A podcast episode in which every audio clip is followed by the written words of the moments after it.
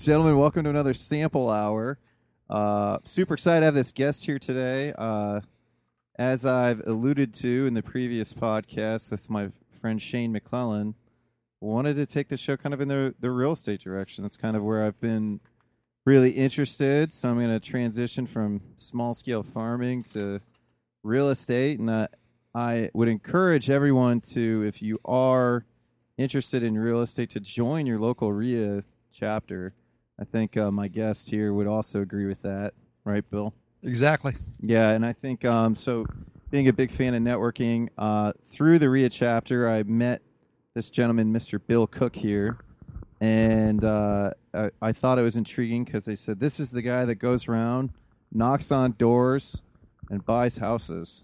Um, and I was like, oh, that sounds like something I would do, or I could do. So I want to get to know this guy.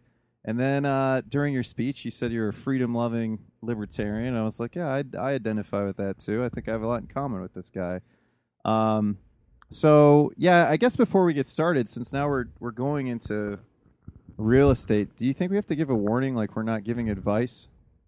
I don't know. I never do. This. I'm a libertarian, so Yeah. I, I tell people, listen, if, if you go do something stupid, that's that's on on, you. That's so what I think, too, yeah, I, yeah. I'm not the whole lawyer.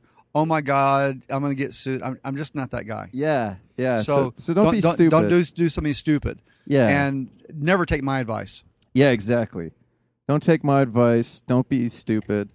Um, but you know, so I think you know, I kind of want to do a history real quick to say because right now, you know, you're you are transitioning even from within real estate to now you're you and your wife are going to be. I'm sitting here in your new home, and it's an RV, and right now you're living in Northwest Columbus area, and soon you'll be living somewhere else.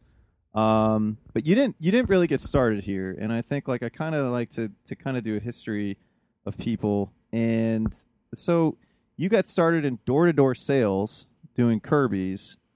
Don't don't No. don't No. no no No, okay, no no. If Okay. If I ever needed a boat anchor, you know, you know, my, I'd go get a Kirby, I, that Yeah, big old heavy yeah, piece yeah. of pot metal. Yeah, no, I had a, I did Electrolux. okay. Oh, it was okay. So it wasn't Kirby. No, it was your. It was My mother your did not work for Kirby. Neither one of us sold boat anchors. Okay, We sold vacuums, you sold vacuum. and we sold the best vacuum with the best service, and that was Electrolux. Not that I take this real personal, but damn you. But I think it was cool because your mom. I thought what was fascinating was your mom back in the day had to let your dad win all of her awards because it wasn't allowed. I don't want to make it be about your about your mom, but your mom ra- helped raise you with your father. So I think that's that's interesting to just kind of. I think it and it kind of speaks to your character because that speaks to. I mean, I was kind of taking it. I'm just. It's now coming to me now. Like it takes a lot of character to just sit there and let somebody else win your awards, even if it's somebody that you love. But No, it pissed my mother off. yeah, It really, it really ticked her off. yeah, It's kind of like you know, she'd win a golf tournament, and then my dad went and got the trophy. yeah, You know, my mother's a very competitive woman. yeah. She's uh, 83, and she just won the Palm Beach invitational thing for the county, and she's 83 years old. For golf, Yes, That's and, and I mean, she, she whipped everybody's butt, and it, she's a very competitive woman. When she, when my sister was born, it was 1970, Enterprise, Alabama. Um, they were having a golf tournament. My mother was nine months pregnant, two centimeters dilated. She was within a day of having my sister, but she had signed up for this tournament anyway. And the doctors were like, "You can't play," and she said, "I'm gonna play." And not only did she play, she played A flight, which is the best flight. Not only did she play A flight, she won by like four strokes. And she, I mean, she had a baby the next day. This is a tough, competitive woman. and that's who raised you. Yeah, my mom and dad. Yeah. What's your dad? Is he like that competitive too, or No, uh, my dad was a helicopter pilot. Uh, I'm an army brat, so Yeah. he moved us around the world a lot. And um, no, my dad was more working for the government guy. He always had dreams of writing a book or going into business for himself, but he never had the confidence to go do that. yeah, Where my mother was fearless. huh?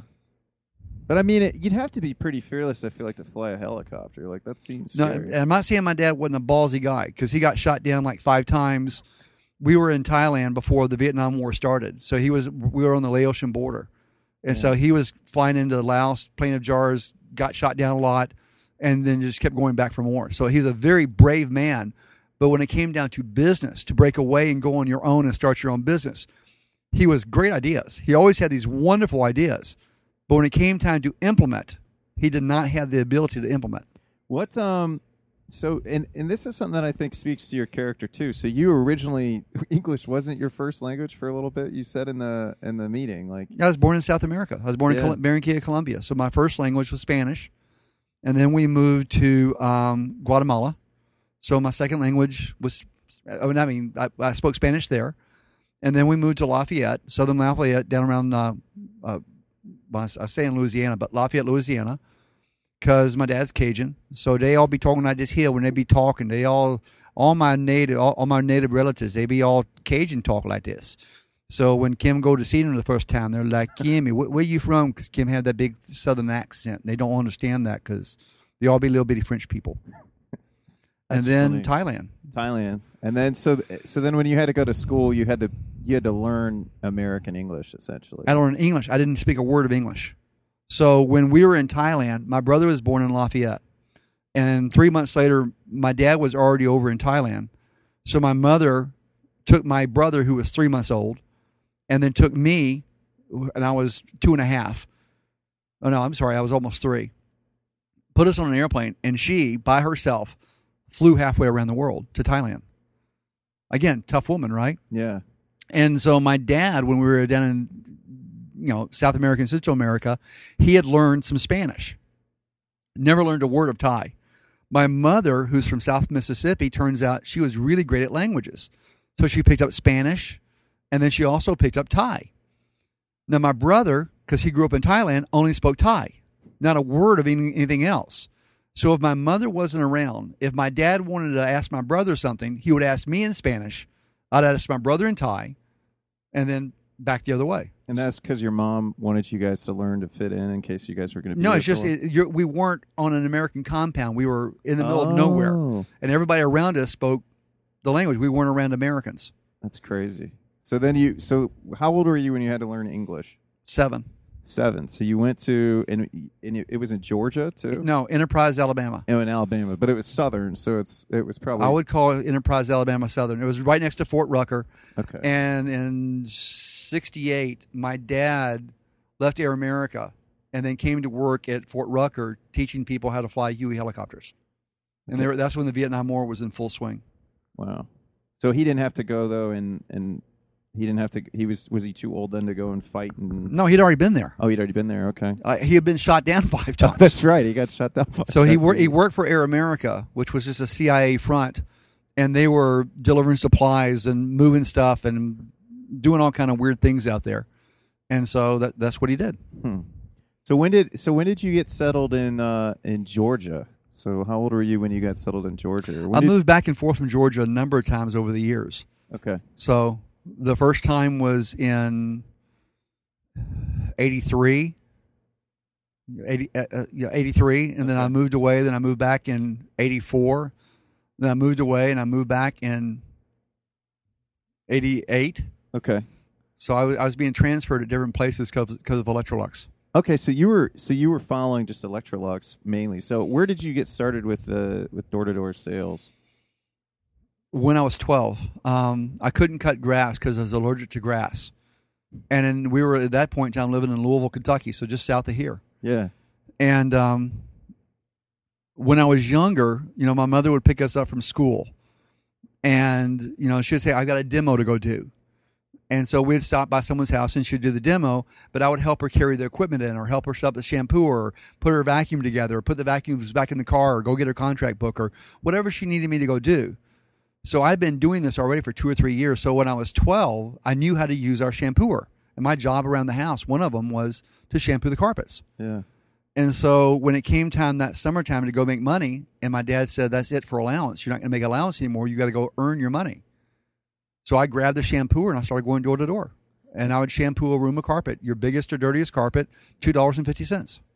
So you started. So that's that's awesome. So you used you used your mom like your guys' own Yeah. shampoo or vacuum, and you, you so you basically before you even sold it, you were just using it like you would cut grass, but to clean. Carpet. I couldn't cut grass. And you got to remember back then to cut the front yard was $2.50. Okay. Because the backyard was two fifty, five dollars for both both things. But there were only push mowers back then. You didn't have riding mowers. There were a couple, Yeah. but no one had them. Not in our neighborhood anyway. Yeah. So it took you about two hours to push a lawn, and I could shampoo my room of carpet in ten minutes. So you now you once I per once. I did one, they'd always have well, what about the hallway or what about another bedroom or and I would make you know five to five dollars to seven fifty, but I could make it in less than an hour, That's pretty. and good. I was in an air conditioned house, Yeah. That's and real good. and then I, I wasn't pooped out afterwards, so I'd go knock on another door, and I could do you know four or five homes in a day, and you're talking about 15 20 25 dollars as a kid. That's a lot. No kidding. This is especially back then. 1972. Yeah. So then, so how old? Now, when did you start selling? Like, how old did you have to be to sell for Electrolux? Did you? So how? old- Eighteen. So they wouldn't. So they, they couldn't get you an. Oh, I have no idea if they could have. It's just when I went to college, when I was, I had to pay my way through school, Yeah. and my the the only way I knew of to make enough money for school was Electrolux. I mean, I grew up with it. It was it was the dinner conversation. I knew what my mother was making. And I, you know, I, I lived in. By that time, we were in Westport, Connecticut, so we're right on Long Island Sound. And I was an AAU swimmer all through school, and I was a very good swimmer, lifeguard, everything else. And so I had visions of working on Compo Beach, Yeah. being a lifeguard. Boy, wouldn't that have been something? I was I was a lifeguard. Okay, so then you know, you know, I, I mean, I, I had that vision in my head, and I was like, man, lifeguard on a beach, the girls. yeah. And instead, I went out every day and I sold vacuums door to door. That was a hard, Yeah. you know, thing to do, but I wanted to go to school. Yeah. And I think, and then what did you learn when you were in school? What did you learn about college?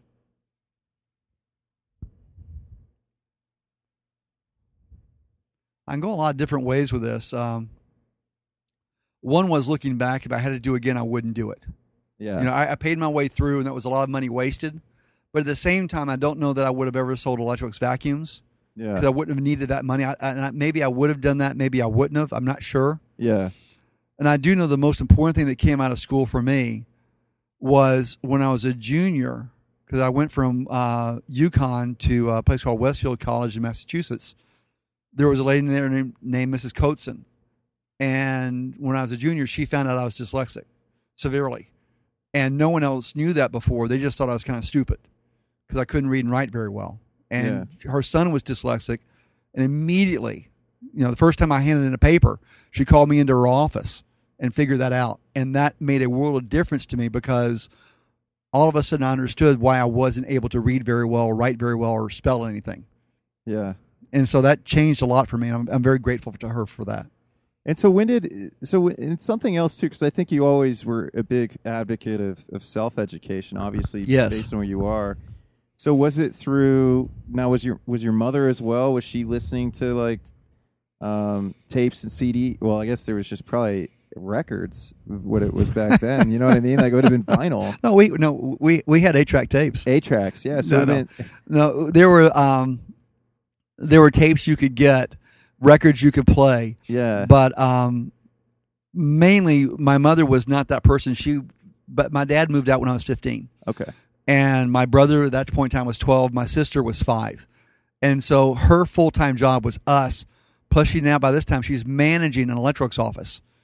So between managing the Electrolux office which was a full-time job it's an 80 hour a week job plus taking care of three kids at home by herself yeah she didn't have time to do very much of, anything other Yeah. than just keep her head above water. So how did you how did you find into because I know for me like I I self education I don't I don't think I even read a book until I like actually read a book until I went into network marketing. Someone said, "Well, if you want to make money, you need to read books."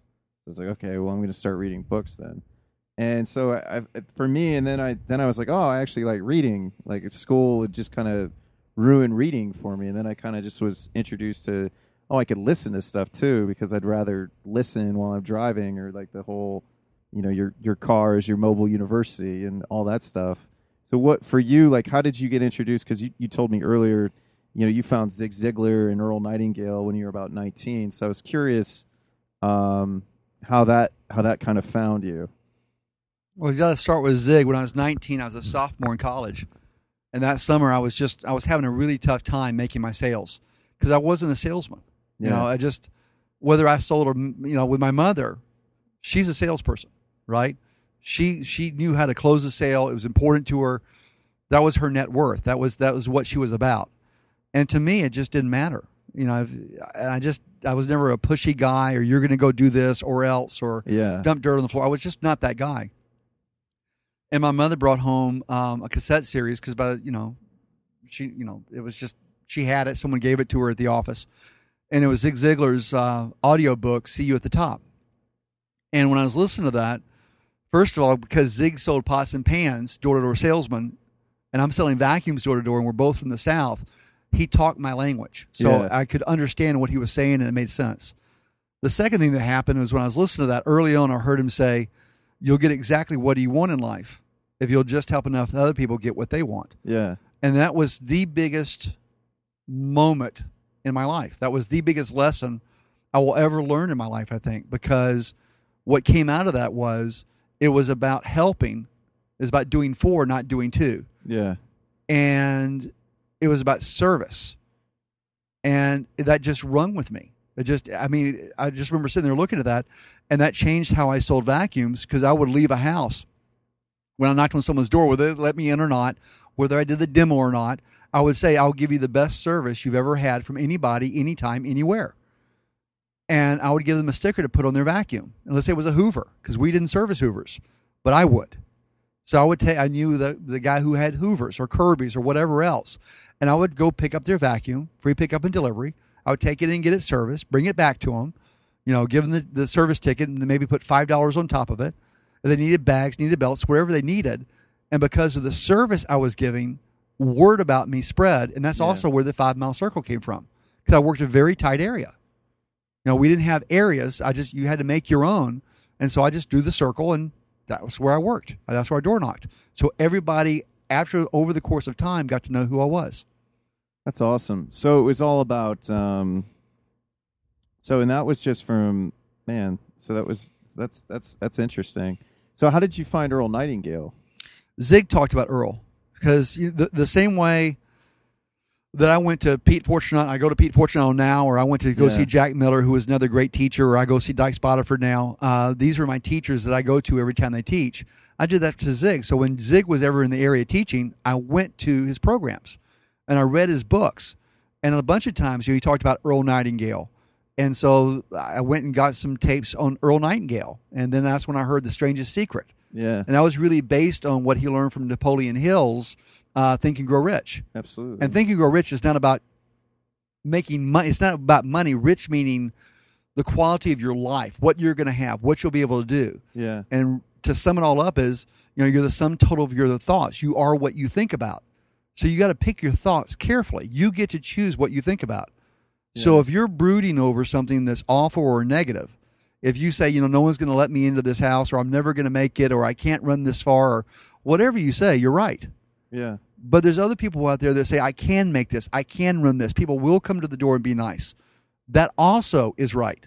So you really get to pick.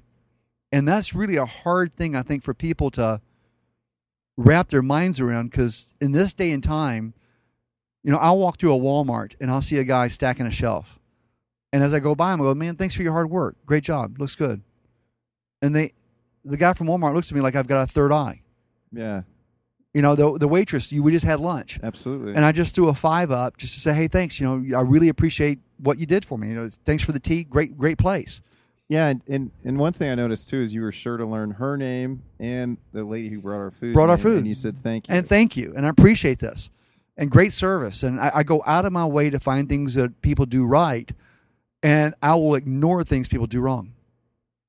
But most people, it's like they get an award for finding fault.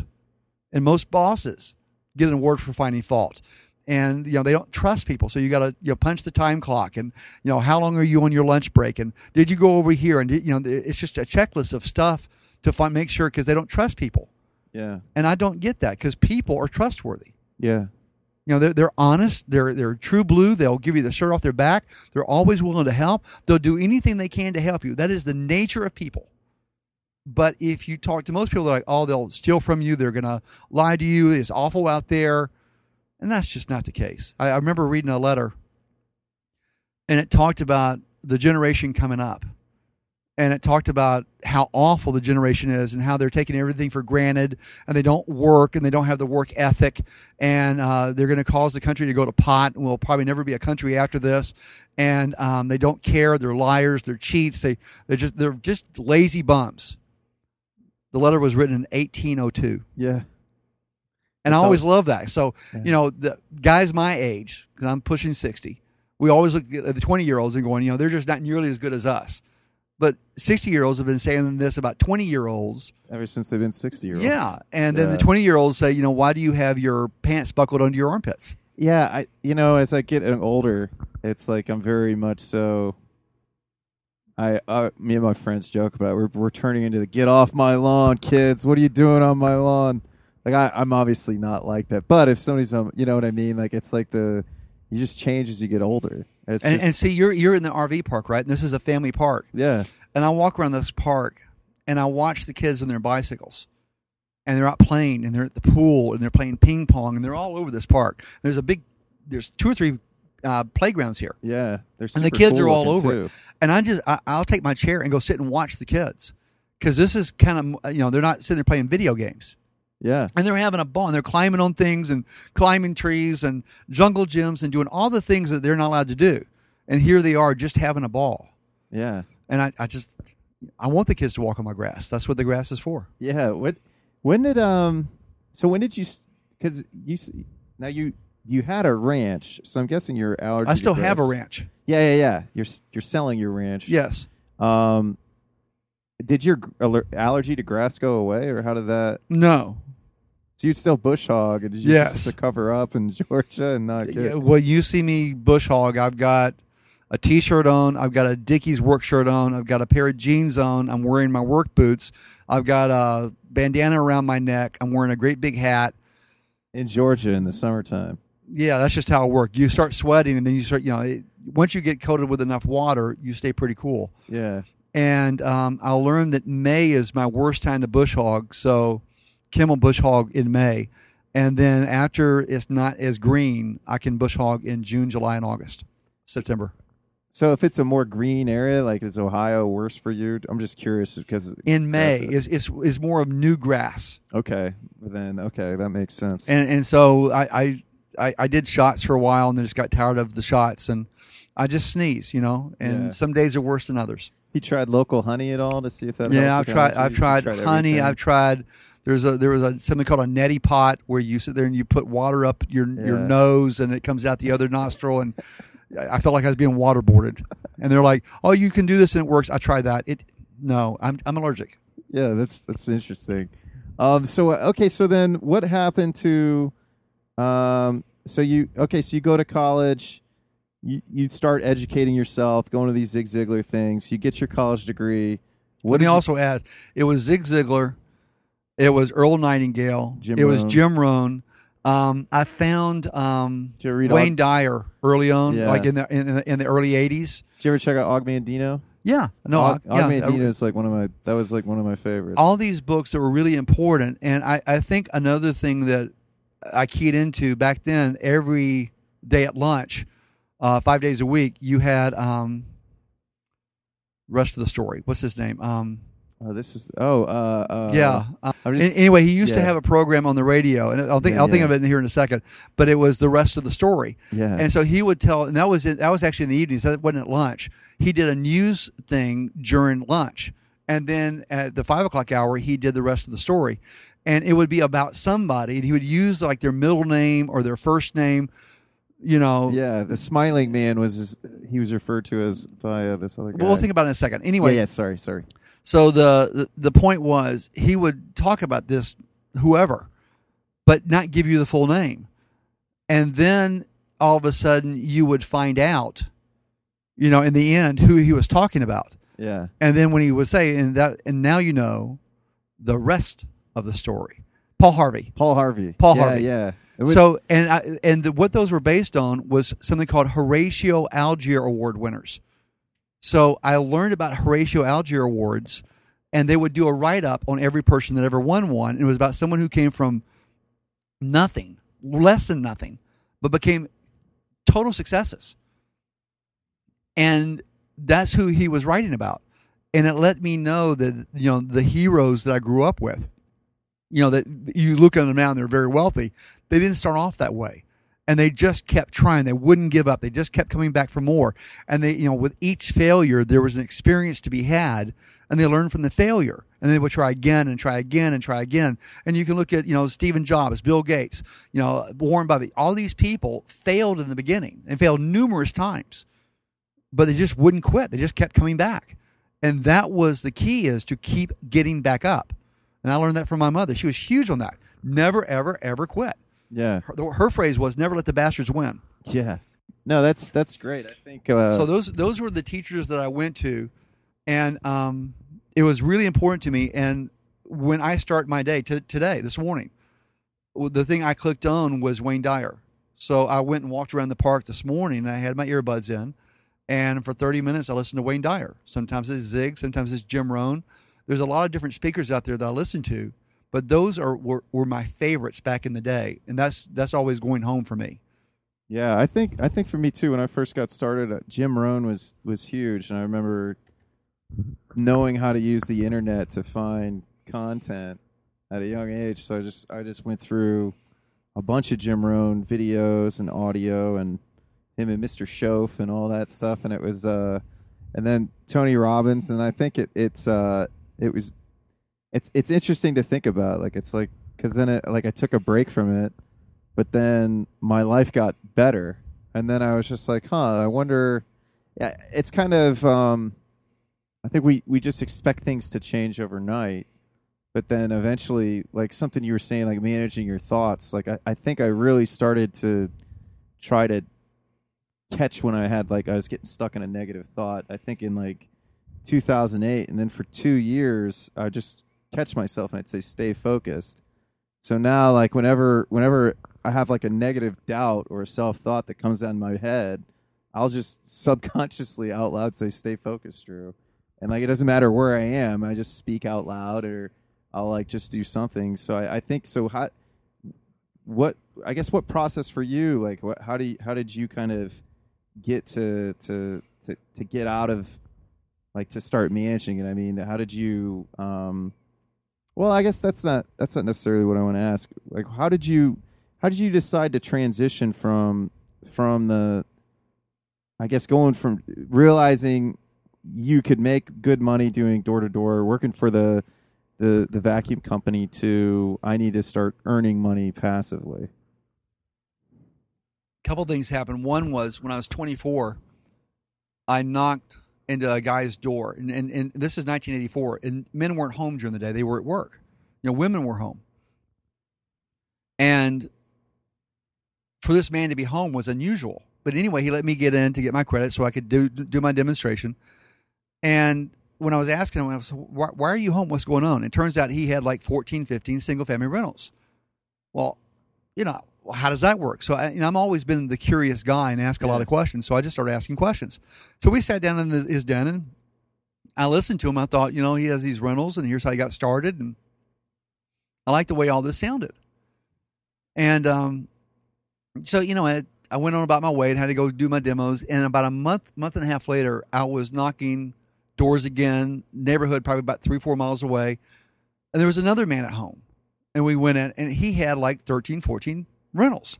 So I asked him if he knew this other guy, and they didn't know each other, which I thought, you know, back then there was no RIAs. RIAs didn't exist. RIAs didn't come around until uh, like 86 or 87. So before RIAs, there were, there were called RAND groups, Robert Allen Network. And then he went bankrupt a couple times. And so that's where RIAs got formed. Before the RAND group, you had exchanger meetings, but they didn't know each other. And so I got him. And I said, "There's someone you got to meet." So I put him in my car, and he had a vac. I remember this because he had a power nozzle of a vacuum part between his legs because my vacuum was full of my car was full of vacuums. And uh, we drove over to this guy's house, and this guy trusted me to get in the car and go with him. And this other guy was home, and we all sat around talking. And that's when I knew I wanted to be a real estate investor. And yeah. I remember, I remember calling my mom on the phone and going, "Hey, let me tell you what I want to go do." And she's like, "That will never work."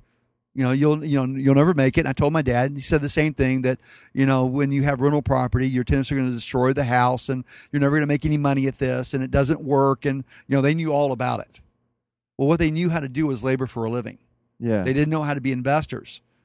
And but they were still a strong enough influence on me that I thought, yeah, I better just keep doing what I'm doing. And then when I was um, 28, I was due to get a big promotion with Electrolux, and I didn't want it. I just I, I knew that I was getting out of my depth.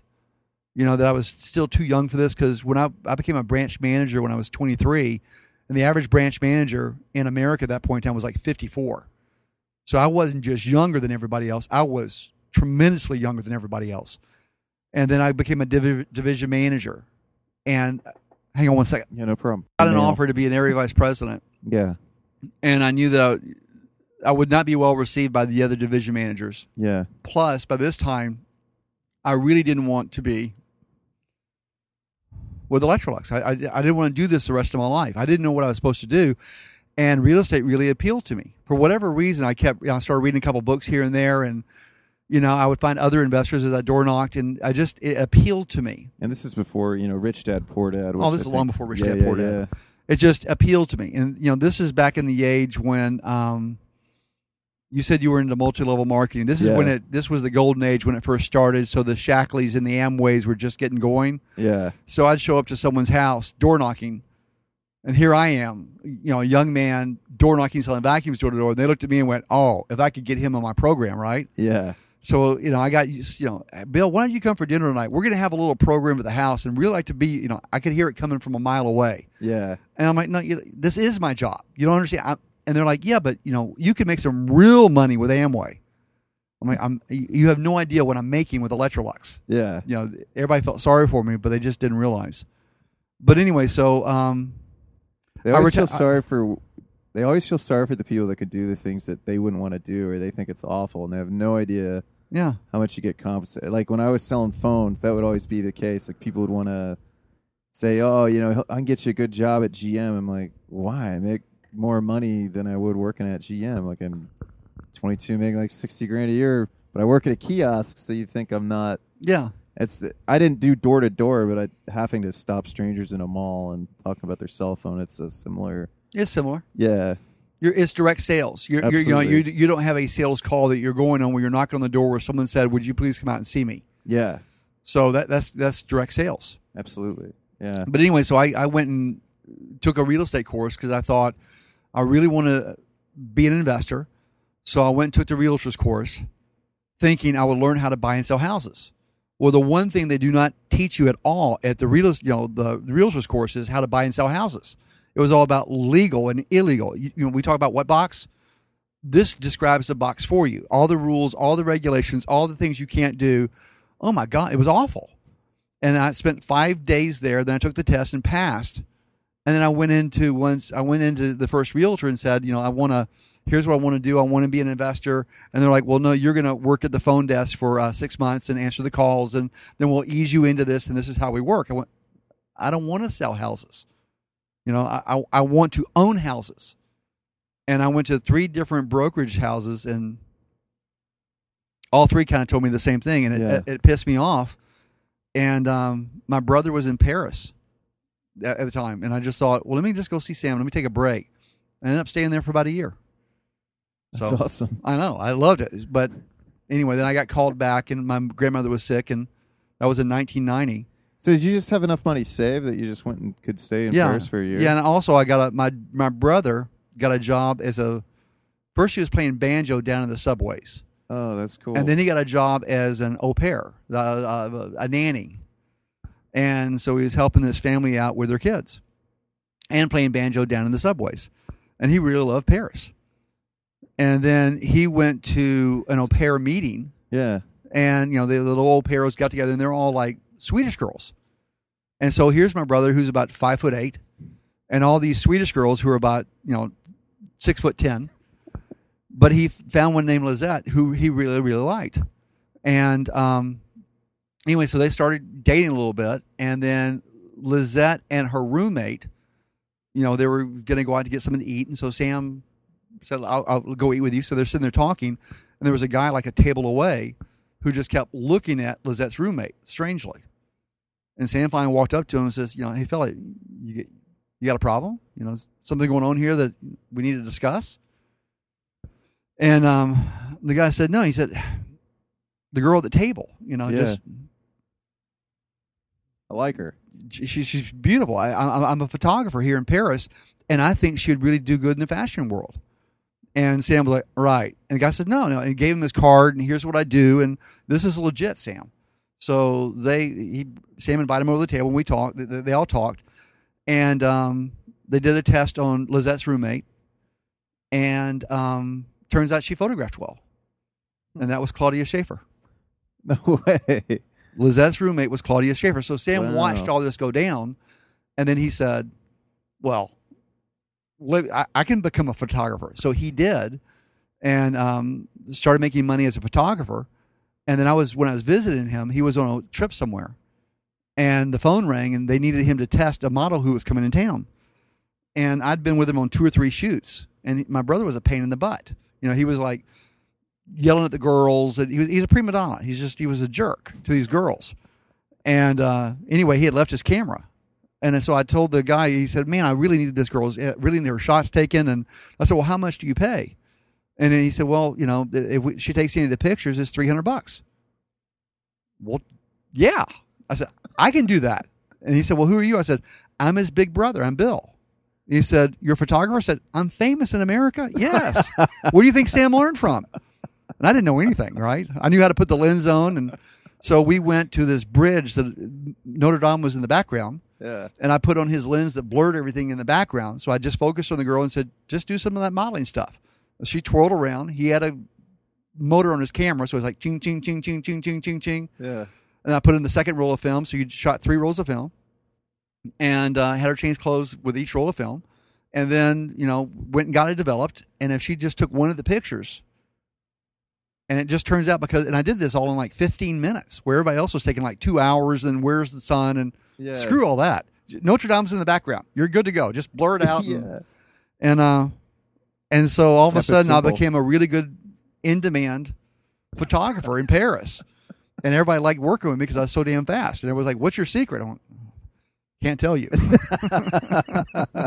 So you're just photography. That's awesome. so, you I was making I was do. I would do one test in the morning, one test in the afternoon. That was How- six hundred dollars a day. How old were you?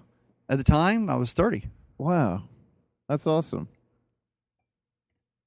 That's awesome. So then you got called back for family. Yeah, my grandmother was uh, sick with cancer. My dad worked in Washington. She was in Shreveport, Louisiana. And um, my dad said, I need you to come home and I need you to take care of her house. It was built in like 1930. And I need you to take care of her house. And you've been wanting to do that real estate thing anyway. And I don't have time. And come get her house rehabbed and sold. That's, I need you to do that for me. And being firstborn, that's what I did. And Mhm. um, so I didn't know anything about rehabbing a house, especially a house from 1930. And I did the best I could, but I didn't know how to knock on doors. And so I went around that neighborhood to say, Do you know of anyone who's thinking about buying a house? And four doors over, up, four doors up, and across the street was a young man that owned like five rentals in the neighborhood. And he was interested. And I, he and I just sat down and started talking back and forth about how can we structure this? Because my dad wanted 50 cash. He wanted to pay 15 on owner finance that he did he didn't have the money. And we went back and forth with me being the middle guy and we ended up doing a deal. This is in 1990 where it was uh, i think $23000 for the house nothing down no payments for the first three months then payments of $200 for three months then payments of 250 for three months then payments of 300 for like six months and then it would balloon out. And so was, that was my first creative deal i ever did. And people you know people say you have to really know what you're doing. I didn't know anything. I just had a conversation with a guy and said tell me what you need. Yeah. and he told me what he needed and that was that. Yeah, that's yeah, that's really similar to what I'm with how I got my house when I think about it. you just start talking to someone. Just tell me what you want. Tell me what works and and we figured it out and i looked at my dad and my dad was like well no i want i said well then you come here you come take care of this Yeah. because i need to go home Huh. So then that was so then you went back to Paris then or how did you No, uh, I, uh, my mother called me up, and my sister, who's ten years younger than me, uh, was having problems in school, and she said, "I just need you to, you know, get her out of school and do what you can to help." So I went back for a year to help there, and then I got back with Electrolux because at that point in time, I I just didn't think I had. Everybody told me that I couldn't make it as an investor. That that would never work. Rental properties never work. All those tenant headaches, and I listened to what they said, Yeah. and it really wasn't until I met until I met my wife um, when we got married, and I said, you know, I've always thought about being an investor, and her parents happened to own about five rental properties, and that was the first person I was ever around that said, oh, I know how to do this. We can do this. Yeah. And she was the first, and she believed in me. Which is so important. I think. I think you have to because seeing is is believing for so many people. Like Yeah. I think you have to know. You know, I I think it's people. I I know for me when I first was introduced to real estate was the reason why I said Rich Dad Poor Dad was because that was like one of the first books I read, and it really just changed the way I was thinking. Like because I felt like I was self employed. Like you know, have, being an employee versus self-employed versus business owner and investor. I mean, that was not in the go to school, get good grades, and go to college and get your degree with good benefits. Like that wasn't that wasn't a part of what I would been indoctrinated to believe. And so then I went to like a rich dad seminar, and it just like it's like man, I, I came here to kind of meet people and figure out like how I could do this, and I just feel like these guys have something to sell to me, and that was kind of like that was my experience. And then, um, you know, doing network marketing, like they're like, oh, you don't want those tenant headaches and all that stuff. But I didn't realize how many other ways there were to make money in real estate, and I think a lot of people don't. And I think that's Well, let's let's go back to rental property first off. yeah, yeah, One of the things I found out is if you have a good piece of property. yeah, So my my ideal house is a three bedroom, two bath, brick ranch, two car garage, level lot, established neighborhood, non rental neighborhood, meaning there's not a lot of tenants in that neighborhood, and a really good area of town that's convenient to everything. yeah, If you have one of those houses, they're never vacant. No one wants to move. You get premium rents. It's when you have the weird houses, the house in the hole, the house way up on a hill, the house, you know, three miles, five miles, seven miles out of town, the the four story house, the the one bedroom house. It's the weird stuff that you're gonna always have a tough time renting. But if you have a bread and butter house, I call them Walmart Walmart houses, you will always have people that want those houses. They're Yeah. always in demand. And when when it goes vacant, you'll have 50 applications come in immediately. The people who want that house. especially families, Yeah, good schools, good convenience. yeah, it, it's everything. But again, it, it was the three bedroom, two bath, brick ranches, two car garage, level lot, non rental neighborhood, great area town. When you do those, it's just invest. Uh, landlording is easy, and so I left. I moved into this motorhome on April the first, two thousand eighteen. So this year, and it's now July tenth, I think. So I've been gone from home for a while. I've had exactly two phone calls from my rental properties. Two. Two. And they were both a little bitty, you know, like a, a dripping sink was one, and the other was a dishwasher doesn't work. So in both cases, I called my plumber, and he went out and fixed both problems, sent me an invoice. I had my office manager cut him a check. Done. So all that took a grand total of maybe 12 minutes of my time in Yeah. three months. That's not bad at all. No. And what? So so let's get back to to your wife. So your wife, her family was successful with real estate. They had a little investing. bitty, like three bedroom, uh, two bedroom, one bath, 1940 houses. You know, built 1940. And how did you how did you meet your wife? Uh, she was a professional dancer, and poles were involved. Really? Well, there was a place called Miss Kitty's in Marietta, Georgia. Yeah. It was a country western place, Yeah. and uh, they had a big dance floor, and there was an upstairs. And to support the upstairs, around the outside of the dance floor, there were posts. So I like the way I tell the story better than having to explain all that. But my wife was a prof- professional country western dancer, That's awesome. and I, you know, every once in a while she would dance with me. And and and so you met her there, and then just one thing led to another. You guys get married. Um, and how old were you when you got married? Thirty-five. Thirty-five. I had never been married, never been engaged. Kim was 37, so she's she's a cougar. Dates younger men, evidently. anyway, so she snatched me from the cradle, Yeah. and um, she had never been engaged, never been married, and we got married. So then, and then because you said, and so you guys are talking. I'm guessing you're still selling vacuums. Her family's successful with rentals, and so you say, "I've always wanted to do this, and I just always was told that you can't." She says, "You can." So then You you, just can. start doing it. Yeah, it, it was, really, and we didn't know what we were doing. And at the time when we started, I had two full time jobs. I sold vacuums door to door, and I worked at Home Depot. I got a job at Home Depot so I could learn how to fix things because I didn't know how to fix anything. Yeah, I just figured I better get a job here so I'll at least be around the contractors and the men who knew how to do things. And Home Depot always did classes. And I thought I'm gonna, you know, I'll, I'll go to every class that they have and keep going over and over the classes until I understand how to fix stuff like wiring or plumbing or whatever else. And that did happen, and that did work. And um, Kim cleaned houses. She worked at her dad's pawn shop, and um, what else did she do? Cleaned houses, worked She at her dad's pawn shop. country western dancer professionally. Yeah, didn't you? You know, she made a little bit of money on that, but not a lot. Um, and she hung wallpaper. Wallpaper. So between the two of us, we had five jobs plus we trained horses. yeah, So I didn't train. I mean, when I say we, I meant more of she, trained horse. and she sort of told me what to go do, and I would like, okay, do I pick up this poop? And she's like, yes. And I picked up that poop. So that was me training horses. Okay. So, um, so okay, so you get into rentals. So how do you how do you guys go about just getting started? And did you how did you find your first house? she found the first house. I was terrified. And um, she found it on a Wednesday before the Tuesday foreclosure auction.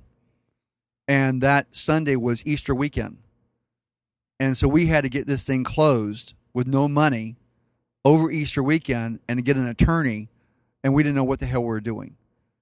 And we, a lot of times when you don't know what you're doing, you don't know what's not possible. Yeah, So we got it done yeah, and we didn't buy it to be a rental. We bought it to um, flip because I used a, a home equity line of credit I had on my house, and that's where we that's where the money came from to buy it. And then, as it turns out, the neighbor came over, um, and he was dying of cancer, wow, and he had he, he had his wife there, and then he had his daughter there, and she had moved in with her girlfriend, and then th- their son, and it, there was too many people in this little bitty house, and he said, "Is there any way that my daughter and her girlfriend can rent your house?" And I never had thought about it, but again, I, I wanted rental property. This goes back to when I'm 24, and I thought, let's give that a shot. So we went and got a mortgage on the house, and we did it as a rental. And I didn't know what I was doing. I didn't have a clue how to be a landlord, but I started taking landlording courses. And so you had already bought a house. And one thing you told me to bring up is how a house is an awful thing to buy. No, a personal residence. A personal residence. Yeah. Yeah. Okay. So let's talk about that. So let's go to the the, the, the horse ranch we're selling now. So we're selling it for five hundred thousand. We bought it for two sixty. So we let's, let's round it all. We bought it for two fifty. Okay. We're selling it for five hundred thousand. So that's a we doubled our money. Was that a good deal? On paper, it looks like a good deal. No, it's a terrible deal. So why is it why is it a terrible deal? Okay. Well, think about it. Yeah. I, I, I we paid two fifty for it, but we kept it for eighteen years. Oh yeah. So yeah. So over the course of 18 years, when you put that on a yield curve, that's a yield of your money of like 3.1%. yeah. So in other words, I can go do a mobile home and get a 75% yearly yield on my money. But instead, I bought my horse ranch and it looks like we doubled our money. But in case, really, all we did was we sort of kept up with inflation. That's all we did. Now did you do? Now, did- wait a minute. I'm not done. Oh, I'm sorry. But when we bought it, we had to go replace the roof. We put on new gutters. We replaced all the windows. We replaced all the doors. We built an outbuilding. Because when I say we bought a horse ranch, it wasn't a horse ranch. It was a house on dirt, surrounded by trees. I had to go clear the land. I had to go buy a tractor. I built the pole barns. I ran the water back there, all the electricity, all the money we put into this thing. Let's call it one hundred and fifty thousand dollars. So now I don't have two fifty into this thing. I have uh, I have maybe close to four hundred thousand dollars into this thing. Now do you see that my yield goes from three point some odd percent down to like 0.5 percent? Yeah. And then did Wait, you- wait, it gets worse. Now think of all the time that Kim and I spent on this ranch taking care of it, mending fences, cutting the grass, line trimming, spraying, just general maintenance, vacuuming the floors, everything that we did to take care of 34 acres. So, what was our time worth? So, let's say you just paid us each $10 an hour, that's $20 an hour, and you figure that into it. We actually lost money by owning that property. Yeah. And were you guys for the ranch? Were you guys were people paying you money to train their horses? Yes. It was it was a business property for a while, but then real estate really took off, and I went first full time, and then Kim followed me about four, four, four or five years later. So then it just was you had all this land and then just a bunch of upkeep. And, And she had horses. She's she's a horse girl. okay. Okay. So yeah, and horses are. I mean, that's a whole other expense. Oh, yeah, sore, sore subject. Yeah. I've never. Yeah. Yeah. Um. So. you, you think raising crops is expensive? oh no, not Go get an go go get an equine because then, then you got horse either. trailers and you got trucks Yeah. and you the property we bought was for the horses. Mhm. You know everything that goes with that: farrier bills, tack bills, feed bills. Oh my God! Yes. Yeah, yeah. It. Hor- I know just from my friends that do small scale agriculture. If you have a if you have livestock that you can't eat, it makes it really hard because at least at the end you can you can eat it or something like that. But you don't you don't eat horses. At least we don't in this country. So it's like a it's they're just uh and they live a long time They're too. pets. They're pets. Yeah, they're expensive pets. They're pasture burners. There's a lot of I I've a lot of my friends. I have a I have a homestead friend. They friends they homeschool and their daughter has horses and it's like this sore subject because they now they're old horses so they can't really sell them and one of them's blind now and all this other stuff so it's it's a whole I don't I I don't 100% feel your pain but I know others that do Yeah, our three horses that were ours died on the property. okay yeah They died of old age. So there was time is that what made you guys decide to sell or when when as we got older, we weren't doing trips anymore, meaning uh, taking the horses out and going on trail rides and all that. And real estate got busier and busier and busier, busier for us. And one of the things we like doing is traveling, but not so much with horses, where you know where everything revolved around the horses. We started wanting to get a fifth wheel and just go out to Montana by ourselves. yeah And so someone would go take care of the horses, but off we went. And that was kind of the goal early on when we got into investing was by the time we hit our mid to late 50s would be done. And we could get in our camper and just go around the country and go see things because we really enjoy this life. yeah So that's that's kind of how I got started. It's just when we got when we put down our last two horses last year, us having a horse ranch, having 34 acres made no more sense. It needed to go to someone who was in their early 40s yeah that would be horse people and they could take that property to the next level. You know, they they would use the property for what it was built for. Yeah, and I think that's kind of I think that's something that I know it's big. Just from also hearing like you talk about uh, deals that you guys have made, like you guys both seem to be big on that, like the the Freddy Krueger property, where it was you were gonna foreclose it, and then it was like your wife said, "No, I think a family should live here, like a young couple." Yes. like they should you know and I, and I think that's it's that idea and I think it goes back to that idea of providing a service like you want to yeah I think this would be good for this person then you get an idea in your head of who would find it and then you find it Just like when we bought the first rental, we had no idea it was gonna be a rental, but Carl, who was the dad, came, you know, just you know, talked to me and just said, "This is the problem we have in the house. My my grandson is sleeping on the couch in the den. There's not enough room. You know, can we rent the house from you?" And here's this man dying of cancer who'd be dead within a year and a half. Of course, we can do this as a rental. yeah yeah that's so I think that's um that's great what you did bring up too because you said bring up a home and then you mentioned mobile home and the other thing I was supposed to ask you about was Scruggs um Lonnie Scruggs. Lonnie Scruggs because he's not related to Earl Scruggs, but the name I'll always remember Lonnie Scruggs because Earl Scruggs. Yeah. So Lonnie Scruggs, you can go to lonniescruggs.net. That's S C R U G G S. So I first met Lonnie at a seminar in maybe 97 or 98. I heard him talk. And basically his story is back in the 70s, late 70s, early 80s. He wanted to get in the note business. He had enough rentals and he didn't want any more rentals. He wanted to get in the note business and was having trouble finding good notes with good collateral behind it. And then he got a phone call from someone, and he went out to go see the property. And it turns out it was a mobile home in a mobile home park. And so he's talking to this guy, and, and he said, "Yeah, "I just I'm not interested in buying a mobile home in a park. You know, you don't own the dirt; you just own this this trailer."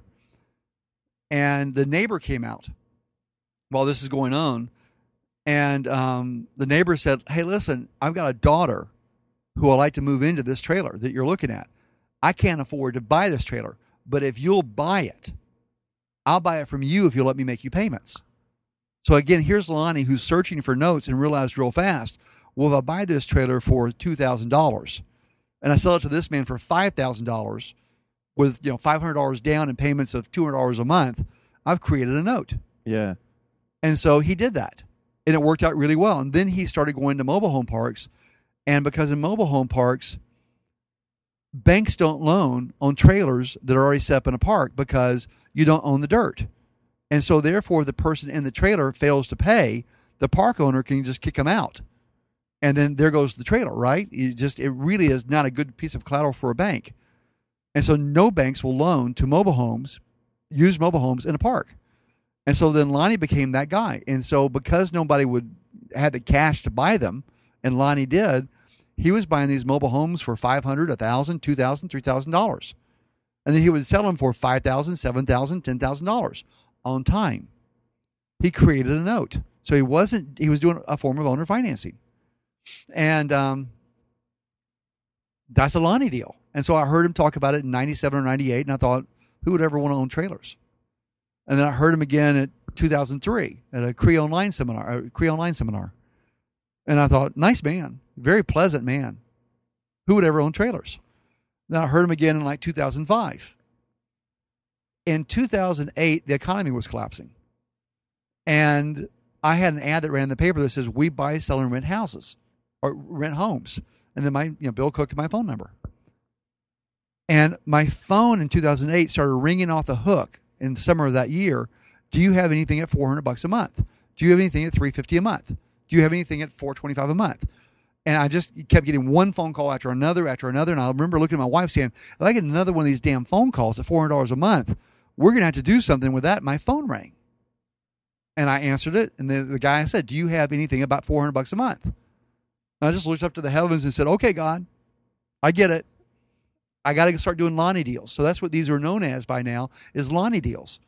And um, so I went and told all my friends that I was going to start buying trailers and parks, of which they all thought I was an idiot. And um, so that's how I got into it. But that there was two other pieces that happened. One was Dyches Boddiford, who's been one of my teachers since 1995. I asked him one time a long time ago. This is like 2007, so this is about the same timeline. I asked him. I said, if he lost everything he owned and had to start all over again from scratch, what? And he could only use one investing technique. What would that be? And he said, Lonnie deals. He said it takes the least money, the least risk, the highest yields, and you can get the same cash flow off a little Lonnie deal that you can get off a single family house that you pay two hundred thousand dollars for. And you could do Lonnie deals too if like a I was just thinking I have this old school Roth IRA, but I could roll it into a self directed. I don't think you can roll an No. old school uh, uh, Roth IRA into a into a self-directed? Roth. Oh, okay. I No, think- uh, you it- can pay the if you pay the taxes on it, you can. You couldn't do a, a, a Roth IRA with funds to uh, self I'm. I'm sure you can. Ag- again, I'd pay the taxes on the Roth Yeah, and roll that into a self direct. Go ahead and get the taxes out of the way now, yeah, and that way everything you can make all this because the yields will be so high, yeah. you'll be able to take out of that tax free. So pay the tax now because more than likely, as we get older, as the boomers get older, taxes are going to only go up, and our taxes are pretty low right now. So you're to pay taxes. You get to pick when. Pay them now. and then you can start. Then I could start doing Lonnie deals. Yep. That's interesting. And the third thing that happened was there was a friend of mine that I had named Brad, Brad Simmons. And he was doing a presentation and he had an aerial view of his mobile home park. And the question you got to ask, why, why is this worth it? And he pressed a little button on the clicker and a little balloon popped up above one of the mobile homes and it said 350 a month. And then he pressed it again, another balloon popped up above another mobile home and said like 425 a month And then this these balloons kept popping up above these mobile homes. So here's this little acre and a half piece of ground that was covered in mobile homes. Each of the mobile homes was making you know three to four, maybe five hundred dollars a month for him into his pocket off an acre and a half of ground. And I started totaling how, how much money he was making off that little plot of ground. It was like, oh my God. And that's what really did it for me. And that with that, that's when I started. I looked to my friends and said, I, I, I'm going to start doing Lonnie deals. So it was affordable housing. It wasn't shared walls. That's why I didn't do duplexes or apartment buildings. So it wasn't shared walls. And uh, there's there's probably 70 mobile home parks in Bartow County, my, my home county. And I of those, I picked maybe five of the mobile home parks, the And it- best ones. And they're still in a five mile radius, and your Yes. five mile radius. Yeah, yeah. There's just a lot of mobile home parks in Bartow County, but a lot of them were trashy. And I, I, I it's kind of like picking where you want your rental properties. You want a really good high end neighborhood, a non rental neighborhood. So I bought in parks that were very well managed, very well run, not run by a corporation, run by a mom and pop, someone who I could go sit down and have a cup of coffee with, have a glass of sweet tea with, have a conversation with. And those are the parks I still invest in. It's interesting. I never would have thought mobile homes, but it's like, well, somebody's making money. Doing Well, this. it, it, Yeah. you know, let's go, let's go back to the first but also one. too for just creating notes. I mean, just creating notes. It's the quickest and easiest way to do it. let's let's go back to the first one I ever did. It was Yeah. 2008, and um, I won't go into all the details. I'll, anyway, basically, I, I paid five thousand dollars for a 16 by 80 single wide three bedroom two bath in the Adairsville Mobile Home Park, and I sold that thing for seventeen thousand five hundred dollars, five hundred dollars down. So they gave me a note for seventeen thousand, 18 percent interest. Um, I think it was like three twenty five per month for however long that was. And they got within a year and a half of having it paid for, and then they moved. But instead of trying to sell it or anything else, he just called me up and said, "I'm leaving the keys on the counter. Thank you very much. We have to move." Okay, so I got the house back. Went and had some a cleanup crew go in, and we painted the we painted the walls and changed the carpet out. And I put it back on the market at eighteen eighteen nine, so a thousand dollars more. I got, I think, a thousand dollars that time, payments of three twenty five per month, and that person was in it up until a month and a half ago, and then they moved out. So I now have that home back again. And so Kim right now has already started the rehab on this house. She oversees our rehabs.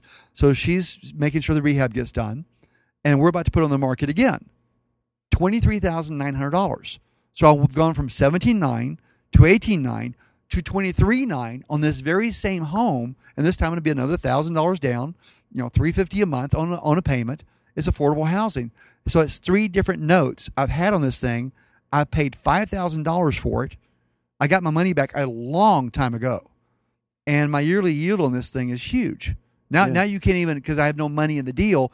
You can't even figure the yield. There's no way to calculate the yield. There, And- you don't it's to- kind of like this thing is paying me 300, 350 bucks a month, and I have no money invested in it. It's kind of like if you went to the bank and you said, "Okay, bank, I'm gonna, uh, I want to open up a CD. I'll put no money into it, and you'll pay me 350 a month." That's why you can't calculate the yield because you have no money invested in this deal. You've gotten all your money back. Yeah. And I will say one other thing about that deal. That was the first Lonnie deal I ever did. That was in 2008. By 2008, I was a very experienced investor, but with single family houses. That's what I did. That's what I understood. That was my world. I'd never done a Lonnie deal. I'd never done, I mean, I knew who he was. Nice man, been to his classes. So I brought in a partner to look over my shoulder and I gave him half that deal. And that partner was Dyches Boddiford because Dyches Boddiford used to own mobile home parks. Hundreds of, I mean, he had hundreds of pads, hundreds of trailers. So who better to bring in to look over my shoulder than Dyches? And basically, I called him up on the phone and said, I've got this great deal. You don't have to do anything. I'm going to give you half of everything. Just look over my shoulder. And so I brought in the gray hair. You want to bring in the seasoned investors. So when you don't know what you're doing, that's okay. Go find the gold nugget and then bring in the experienced help and give them part of the deal. So think about that. Lonnie Tyson and I did that deal in 2008, and we are still in this deal together. and that that to me is phenomenal. I, I, mean, I talked to him yesterday about it. So I just think that's really neat that we're still making money on this trailer that we paid five thousand dollars for way back when, and we've gotten all our money back on that a long time ago, and we're still making this check every month. That's awesome. I know. That's, that's awesome. That's And think, I had the total amount of, money I had risk at risk was five thousand dollars. That was the total amount of money. versus two hundred fifty thousand dollars. Yes, buying a house. and I'm and I'm making you know three fifty a month off this thing. So when you can go buy the three hundred fifty thousand dollar house or two hundred thousand dollar house, and after expenses, after the mortgage payment, after the repairs, after everything, you're still if you're making two hundred dollars a month, you're lucky. That's after the expenses, making two hundred dollars a month, and I'm making three fifty off a trailer. You see why you know we, we call these things cash cows, yeah, and my yield on this thing is you know, like I said, you can't you can't even figure it because I've got no money in it anymore. what box, right? What box? Well, I tell you what, it's uh, we've been at it for an hour, Bill. I could talk to you for another another five hours, but I'm sure we both got some stuff to do. But uh, definitely next time you're in town, man, um, would like to keep in touch and, and have you on again. And uh, I just really appreciate the time you took today to have lunch with me and everything else like that. Like it means a lot. Well, to thank you for thank you for the barbecue. Thank you for the sweet tea. It was pretty good. It was pretty good barbecue. Great barbecue. The brisket wasn't it wasn't dry at all. Um, I know how you are about dry I- brisket. have it. I I know Kim would probably agree with that. Um, but uh, I Her, hers wasn't hers wasn't so much dry as it is fat. She hates fat on her meat. really, Hates it. I see. To me, you have to have a good. There has to be a good amount of fat on it. Not with Kim. Huh. Interesting. Interesting. Well, we definitely have different tastes in brisket. Mine's dry. I can't stand dry brisket Yeah. or dry barbecue because I think people over smoke it or overcook Yeah. it. Um, I think we I think we covered everything. On, I mean, definitely there's there's definitely more to to to get to, but if people want to, um, I mean the. If people, I, I guess the whole thing for you is with contact. You're like, don't email me, or you have an email. No, call stuff. me. My Call number is 770-815-8727. Call me. That's what I did. I don't today. coach. I don't mentor. I don't have a program. Yeah, I just talk to they they call me up and I'm an old guy. I got nothing better to do. So I just you know people call me and I take the calls and I answer the questions. yeah. I I called you today. I, how many people have called you from your meeting the one day? I Um, usually I usually average I got my phone off right now, but I usually average about seven, ten phone calls a day. And normally I just let it a lot of times during the day I'm gonna let it go to voicemail Yeah, because I'm writing. And in the evening I'll put on my headset and then I go for a long walk. And during the long walk, I return all the phone calls. Yeah. I'm glad I called you early in the morning then. Yeah, and I, I take the calls in the morning because I'm not writing yet. And I think you said I think you did say that in the meeting because I was like, you know, I bet I could get him to go to lunch and get a podcast with him. So I tell people, you know, uh, uh, they're like, "How do I reach you?" I went, "Well, knock on the door of the mobile home, motorhome. yeah, I, if I'm here, you know, just tell me, and I'll answer the door, and let- let's sit outside and we'll talk. And if I'm not here, sit down outside somewhere. I, I'll be back. Yeah. And we didn't even get into your door knocking. I mean, I could talk to you for hours, but I'd love to love to have you on again, and we can get into door knocking and real estate. Well, I guess no, we got some. T- if you got time, we could we could go down that real quick. Actually, I've got to get, I got to yeah, get back to writing. figure. Yeah, we got to get you back to writing, but we'll we'll we'll cover that again because you you knock on doors and make deals constantly. You go. It's not so much knock that. doors. Think of it this way: I knock on doors and make offers. Yeah, So I'm not out there to make deals. yeah, I'm out there to find uncomfortable circumstances. Yeah. And because I'm face to face with people, and because I'm answering, I'm asking questions, I find the uncomfortable circumstances. And then all I'm trying to do is fix the uncomfortable circumstance. I'm trying to make it better. So it's not that I'm making, I'm doing deals. I'm making offers. And my offers are just an outline that say, hey, listen, you have this uncomfortable situation. I can help make it not hurt as bad. This is how I can do it.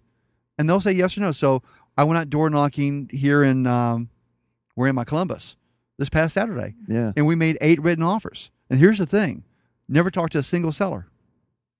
I didn't talk to a single seller all day.